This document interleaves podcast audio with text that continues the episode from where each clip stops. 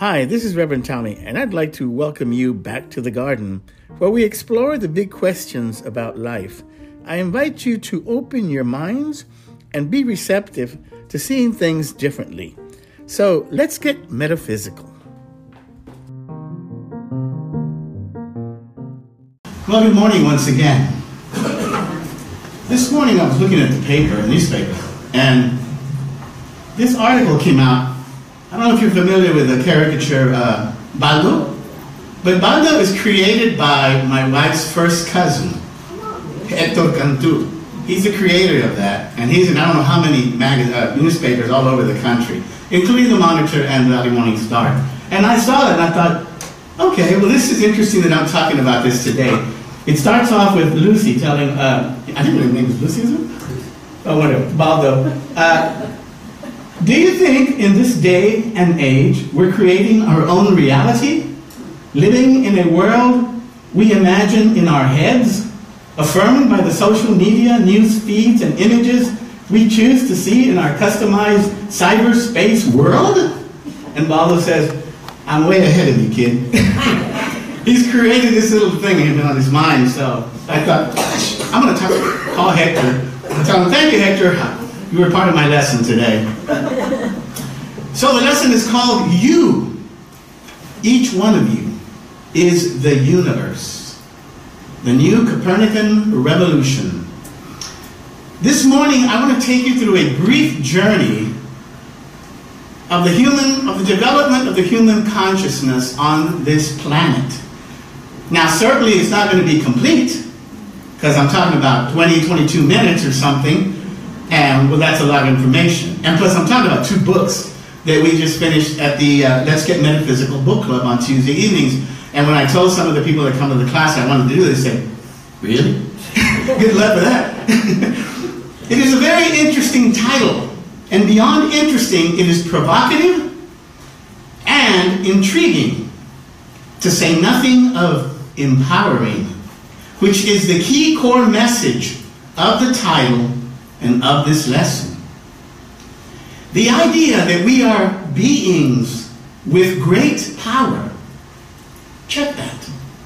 Beings with potentially infinite power is a very strange idea to us. Why? Because humanity comes from quite the opposite worldview. We come from a worldview that we are separate from each other and from everything. That we are weak, that we are incomplete, and that we are at the mercy of a hostile universe. This belief comes from a very old way of seeing things that alleged that since the fall from the, the fall from grace, which by, by the way I had nothing to do with, ours for the record, I had nothing to do with that. Since that time, this world has been under the rule of evil forces. The good news, the story goes, is that in the end, God will return to this earth, because right now, obviously, the earth is godless, and engage with a battle with evil, and ultimately defeat it. That's the story we've been told. It has a name. It's called apocalypticism, if you remember. And theologically, it is referred to as eschatology, end time theology. That's what that word means, a theological word, eschatology. And for those of you who are sticklers for details and information, you might want to know that Paul, the founder of Christianity as we know it, Paul, the founder, not, not Jesus, he was an apocalyptic Jew, and he believed this. He believed in the end time theology. Now, I'm not a math, math whiz or anything, but it's not too hard to figure out if you put two and two together where we get this traditional view from, from Paul. Now, the strange thing is, that view is not something that existed in our past. It is very much still part of our present. I did a good, a quick little Google search, and I found this. According to the Pew Research Center's 2014 Religious Landscape Study, it is natural for people to want to turn to want things to turn out well in the end, both in life and apparently in the afterlife. Roughly 7 in 10 people, 72% of Americans believe in heaven. And heaven defined as a place where people go who have led good lives, then they are eternally rewarded. At the same time, 58% of the people, U.S. adults, believe in hell, defined as a place where people who have led bad lives without being sorry go to be eternally punished. This worldview is still very much doing well in this planet, except for unity, that is. Now, I want you to take to notice something here, very interesting. In the traditional view of both heaven and hell, they're in the future. They're not here. You don't go there until after you die. So, it, you know, for all intents and purposes, it's in the future. That is very contrary, by the way, to what Jesus said. Because in Luke, he says, the coming of the kingdom of God is not something that can be observed, or will people say, here it is, or there it is? Because the kingdom of God is in your midst. It is within. Now, that doesn't sound like a future tense to me. That sounds like right here, right now, to me. And that's what we teach in Unity. The subtitle of today's lesson, The New Copernican Revolution, comes from a previous book that we had done at Books Book Club and that we are currently reading at the other book club in Mercedes. It is called From Science to God. See, from the very beginning, unity has always aligned itself with the idea of bringing science and religion together. Because it's all part of the same picture. They're just different pieces of the puzzle. That's all. One can exclude the other. I mean, it's just, that doesn't make any sense. The title and the subtitle represent what I see, what I would call the leading edge of the unfolding consciousness on planet Earth. It is nothing short of a new paradigm of understanding. Now, I've talked about paradigms before, so let me redefine that just to make sure we're clear and we're all on the same page about what a paradigm is. A paradigm is like a model of the universe it is a broadly accepted belief of something. For example, when the human race consciousness believed that the earth was flat, that was a paradigm. When the human race consciousness believed that the earth was the center of the universe, that was a paradigm. Now, paradigm shifts, shifts with an S, happen when a brave soul challenges the assumptions behind the existing world of view. And they are assumptions. We talked about that in the class. Even science, as solid as it seems, is based on an assumption. They cannot absolutely, absolutely, unequivocally prove it. It just looks that way and it keeps working like a charm, but that doesn't make it a certainty. It's still based on an assumption. So somebody come, new comes on and challenges the, the preconceived idea of what's happening. Well, my buddy Copernicus, he's my buddy, he came along in the 1500s and he did exactly that. He shattered the existing worldview. And it was a big deal. I mean, a really big deal. Because the worldview that he shattered had been in place for 1,400 years. That's a long time. The religious establishment, establishment did not take well to Copernicus saying these things. It challenged them. They did not like that. 70 years later, Galileo came along, and with a newly designed telescope, he confirmed what Copernicus had only hypothesized. Again, the church was not happy about this. Listen to what Car Cardinal Bellarmine said about Galileo's version of the universe? Well, the solar system, rather, not the universe. He said, to assert that the earth revolves around the sun is as erroneous as to claim that Jesus was not born of a virgin. Now, looking back from our current consciousness, or some of us, but obviously not the majority because I just gave you some stats which would disprove that. but some of us, well, it seems kind of naive for the cardinal to say such a thing.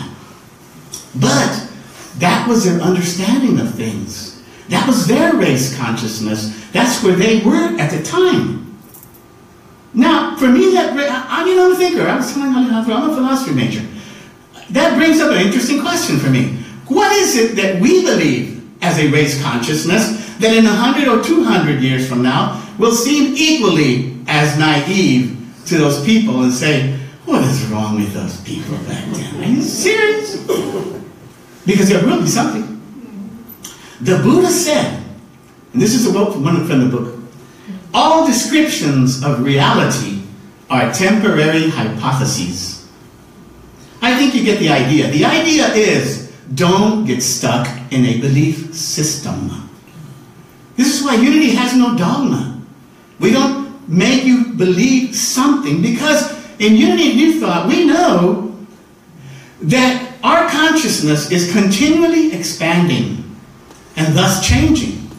Charles Fillmore, Unity co-founder, said, I reserve the right to change my mind because I know that the person I'm going to be tomorrow is not the same person that I am today. Because I will have evolved one more day. I will have learned something else. I'm no longer the same person. So to be stuck in something doesn't make any sense. Now, I know this sounds a little paradoxical, and welcome to the world of spirituality. Because the world of spirituality is very paradoxical. I'll give you an example. The paradox in what I just said is this that which we are in essence will never change, but that which we are in expression will never stop changing. The eternal and the temporary are sharing a beautiful dance. And I said, I gotta add, Tony said, add that to my list of quotes. The eternal and the temporary are sharing a beautiful dance. So picking up on history and the developing consciousness of the planet. 1700s, along comes Sir Isaac Newton and boom, another paradigm shift. Things change. Newton proposed a new model of the universe. A, a one that could be that describes everything in material terms. In Newtonian physics, there is no need for God or anything that's not material. It just doesn't need it. It's got to have physical properties. It is what one author called the only matter matters theory. Now, this new paradigm is actually very good and works like a charm. This is how we send stuff to other planets because it's based on Newtonian physics. And it's just, you know, things are moving, so it's like a football player, I said before. It's like when you're going to throw a football, you're not going to throw it to where the guy is. You're going to throw it to where the guy's going to be. because that's where, when the ball gets there, that guy's going to be over there, not where he is knocking out. Same thing's happening to us, where everything is moving. So, so it works like a charm. Except for one thing. When they discovered quantum physics, then they tried to apply the same stuff to this to the subatomic, uh, subatomic world, and it didn't work. They found it doesn't work at all. Newtonian physical, physics stayed in place for 300 years until quantum physics came along and started changing things. To this day, they haven't figured out how they can reconcile, reconcile the two. How can there be two sets of physics in one universe? They don't know, but there is. So with that in mind, where are we now in our unfolding consciousness of this planet? Could we be entering into a new paradigm that is as counterintuitive to us now as Copernicus' claim was to the people of the 1500s. After all, the majority of people, as I said, still hold a worldview that's 2,000 years old. See, in the, in the 1500s, people believed the earth was the center of the universe and stationary because, first, that's what they were told. That was the accepted idea. And second, because they had physical confirmation. Go outside the sun looks like it's going around the planet. And it doesn't look like it's spinning to me. I don't know if it looks like it's spinning to you. So of course it was flat. I mean, the sun went around and, and it was stationary. So what is it that we're seeing now that is this new Copernican revolution? Now, to get to the answers here, we have to examine a couple of core, core fundamental questions. Now, you, You Are the Universe sets it in a series of nine questions, but I don't have time for all that. So instead, I'm going to go back to my philosophical self and address a few key points in question. The first is, are we really separate from everything? Or are we one at the core, like quantum physics seems to be suggesting? Now, I have mentioned this before. It's called a paradigm of separation versus a paradigm of oneness.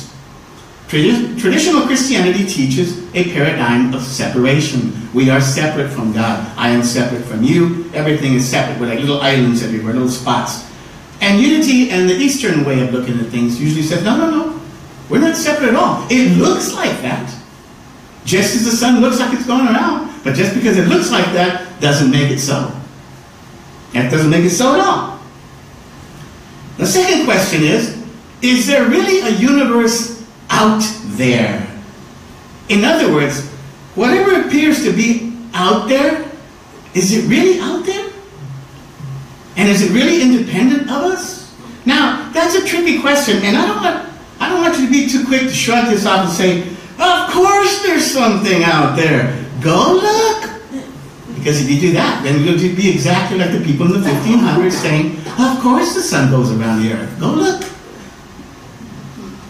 In the 1800s, German philosopher Immanuel Kant proposed the idea that yes, there is a universe out there, but that we have no direct contact to it. I said, what? No direct contact to it. He said, all we can ever know is what, is what appears in our mind. From this perception, it's all about direct contact. And the only thing that we can know is that which is within us. That's an interesting thing because see that change, that kind of goes along with what unity teaches about God. We don't need an external savior because the only thing that's going to work is whatever you can make contact with directly. Unless you experience it yourself, what value is it? Nothing. So this shatters the idea of a need for an external savior because it's a personal, and I know that. Because I've said that before. If I know nothing else, I know it's a personal thing. Because like I've said before, I mean, somebody can talk to you about swimming all day long, but you're not going to learn how to swim by somebody talking to you about swimming. You're going to have to jump in the water. You're going to have to have the experience yourself. Same with playing an instrument. I can talk, they can talk to you all day about playing the piano. You think you can play that Ernesto? I don't think so. Doesn't work that way. You got to do it. so, on page 43 of Science Guide, it says, the idea that reality is the creation of the mind seems to run counterintuitive to our common sense. It says, in short, all that I perceive Everything I hear, taste, touch, smell has been, has been reconstructed from sensory data. I think I am perceiving the world around me, but all I am directly aware of are the colors, shapes, sounds, and smells that appear in my mind.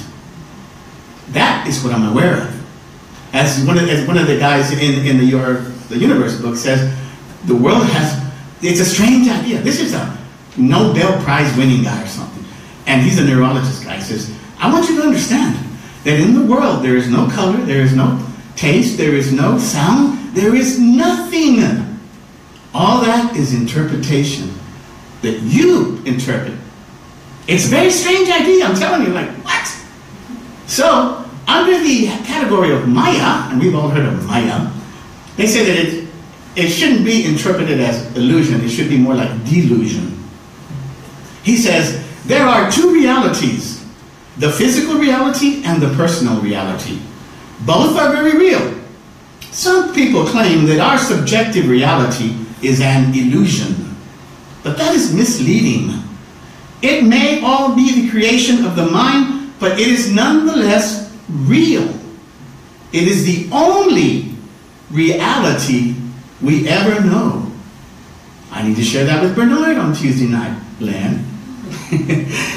if you are the universe, in, in you are the universe, there is an appendix that threw us all off at first and said, I say, what? And it's, it's called Getting Comfortable with Qualia. And we're like, what's qualia? Who has heard of qualia other than the people in the class? Nobody, right? I didn't think so. I have never heard of it. So what the heck's qualia? it says, in part, for human beings, subjective experience experiences are in the form of sensations, images, feelings, and thoughts. The general term for this is qualia all subjective experiences are qualia. Every experience is made of qualia, or qualities in consciousness. So qualia is qualities in consciousness that we experience. And I said, well, that's an interesting thing, qualia. I never heard of it. Well, now you have. Somebody, don't know what quality is. It's that stuff, whatever it is. Whatever that said up there. That's what it is. so is there a world out there? Well, I kind of tend to think that there is, but I agree with Kant. I think the only thing that we can know is our version of it. So God becomes a personal experience. Of course it does. Of course, as far as the world goes, maybe the bigger question is, well, how did the world come to be? That that world is out there. If the, if the universe is based on a paradigm of separation, then of course there's something out there, and of course it's independent of us. But it is based on a paradigm of oneness, which we teach, then the answer still may well be, yeah, there's a universe out there. But no, it does not exist independent of us. At the end of You Are the Universe, Deepak sums it up, says, our state of being interacts so intimately with reality that observer, observed, and the process of observation are inseparable. Inseparable. It's all going on at the same time. So we are participating. The book refers to the universe as a human universe, and Jean brought that to my attention last week. How can there be a human universe if the universe was before humans? How the heck does that work? So we're talking about chicken and the egg thing? Is that what we're talking about here or what? I don't know. Then I got to thinking, you know, I have a block back there that I made because I edge glass.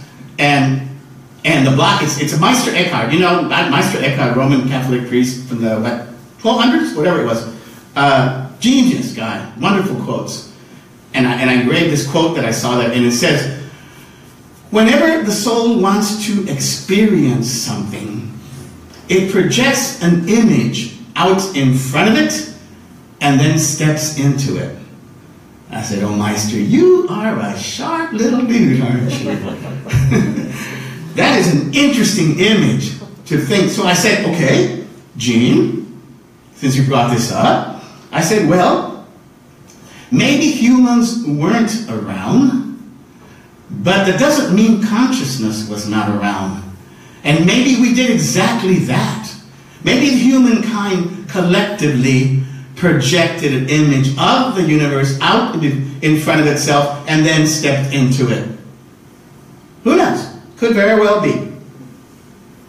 The other question that's very, very important is what is the universe made of? Is it, there's two things. Is it fundamentally matter? Or is it fundamentally non matter? What is it? Fundamentally matter would mean that universe is made of things. Some kind of things, however small they could be. And fundamentally not matter would be that it's made out of spirit or energy or mind or whatever you want to call it. It's all the same thing. It's not material. Unity co-founder Charles Fillmore said that it was a spirit, this is a spiritual universe. And of course, by spiritual, again, he means something that's essentially non-material.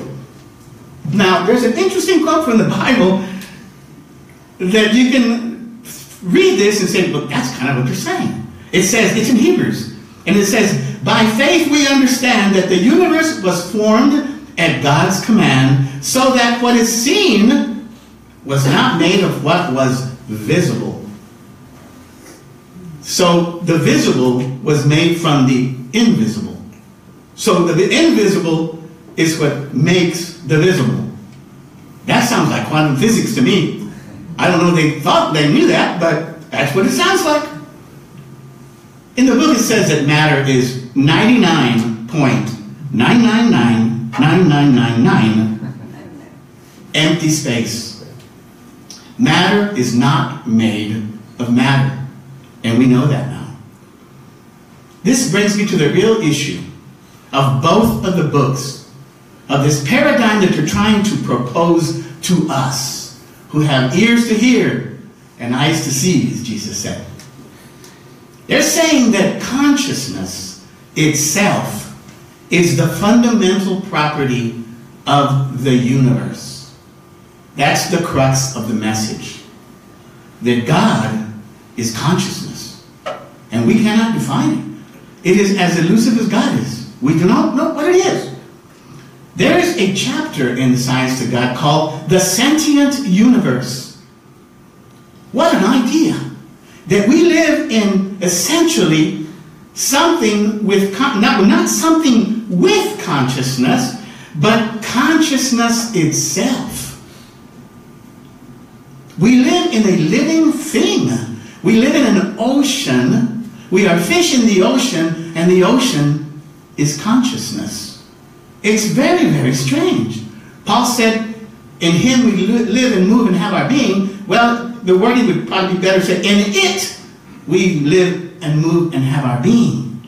It is a totally another way of seeing this. It really, really is.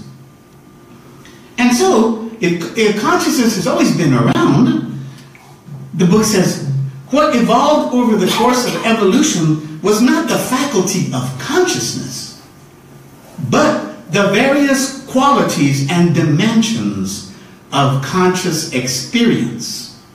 The forms of consciousness is what's changing. We, my friends, you, me, each one of us, is a form of consciousness. And in that sense, you are the universe because in a non-local universe, and non-local means that everything is everywhere all the time, which is what quantum is telling us, then in that non-local universe, you are the universe because you're everywhere. It's a strange idea. I will grant you. It takes a little getting used to because we do come from a very, very limited point of view and it keeps us down. It holds us back. That's the problem. That's the stumbling block. Now, this is not new information. It says the Vedics, the Vedic sages have been declaring I am the universe for 4,000 years or something. At the end, the book Deepak summarizes as such. We've put three cards on the table with that book. It says qualia, our friend, our new friend qualia, consciousness, and the human universe. What game will we play with that with those three cards? In the 1930s, Albert Einstein met with this famous Indian poet Tagore, I believe was his name, we read it in the book, who described the universe as a human universe. Deepak closes the book by saying, if Tagore was right that the human universe is the only one that exists, we face a future in infinite, with infinite hope in the joy of creation. For future generations, you are the universe will be a credo to live by, no longer a dream wrapped inside a mystery. I was talking to Reverend Ivory again this week. By the way, Reverend Ivory's back and we're happy to have you. and, and, and I noticed something that at the end of her emails, and I've seen it before, But this, you know, sometimes, yeah, I've seen it before. But this week, it kind of stuck. I said, I'm going to finish the lesson this way. She has a quote at the bottom of her emails all the time. And it's from a German philosopher, another German philosopher, Arthur Schopenhauer. It says this All truth passes through three stages. First, it is ridiculed. Second, it is violently opposed. Third, it is accepted as being self evident. Interesting. The idea that God is consciousness itself, and we are a variation, a form of that consciousness, a unique, yet not unique. Remember I told you I saw Bumper Sticker one time? It said, I am unique, just like everybody else. Of interesting, but true. Again, a paradox, that's what we have. Well, for me, this newfound old knowledge that we are the universe, for me, is very self-evident. I hope it becomes for you as well. A wonderful Sunday. Have a wonderful week. You are the universe.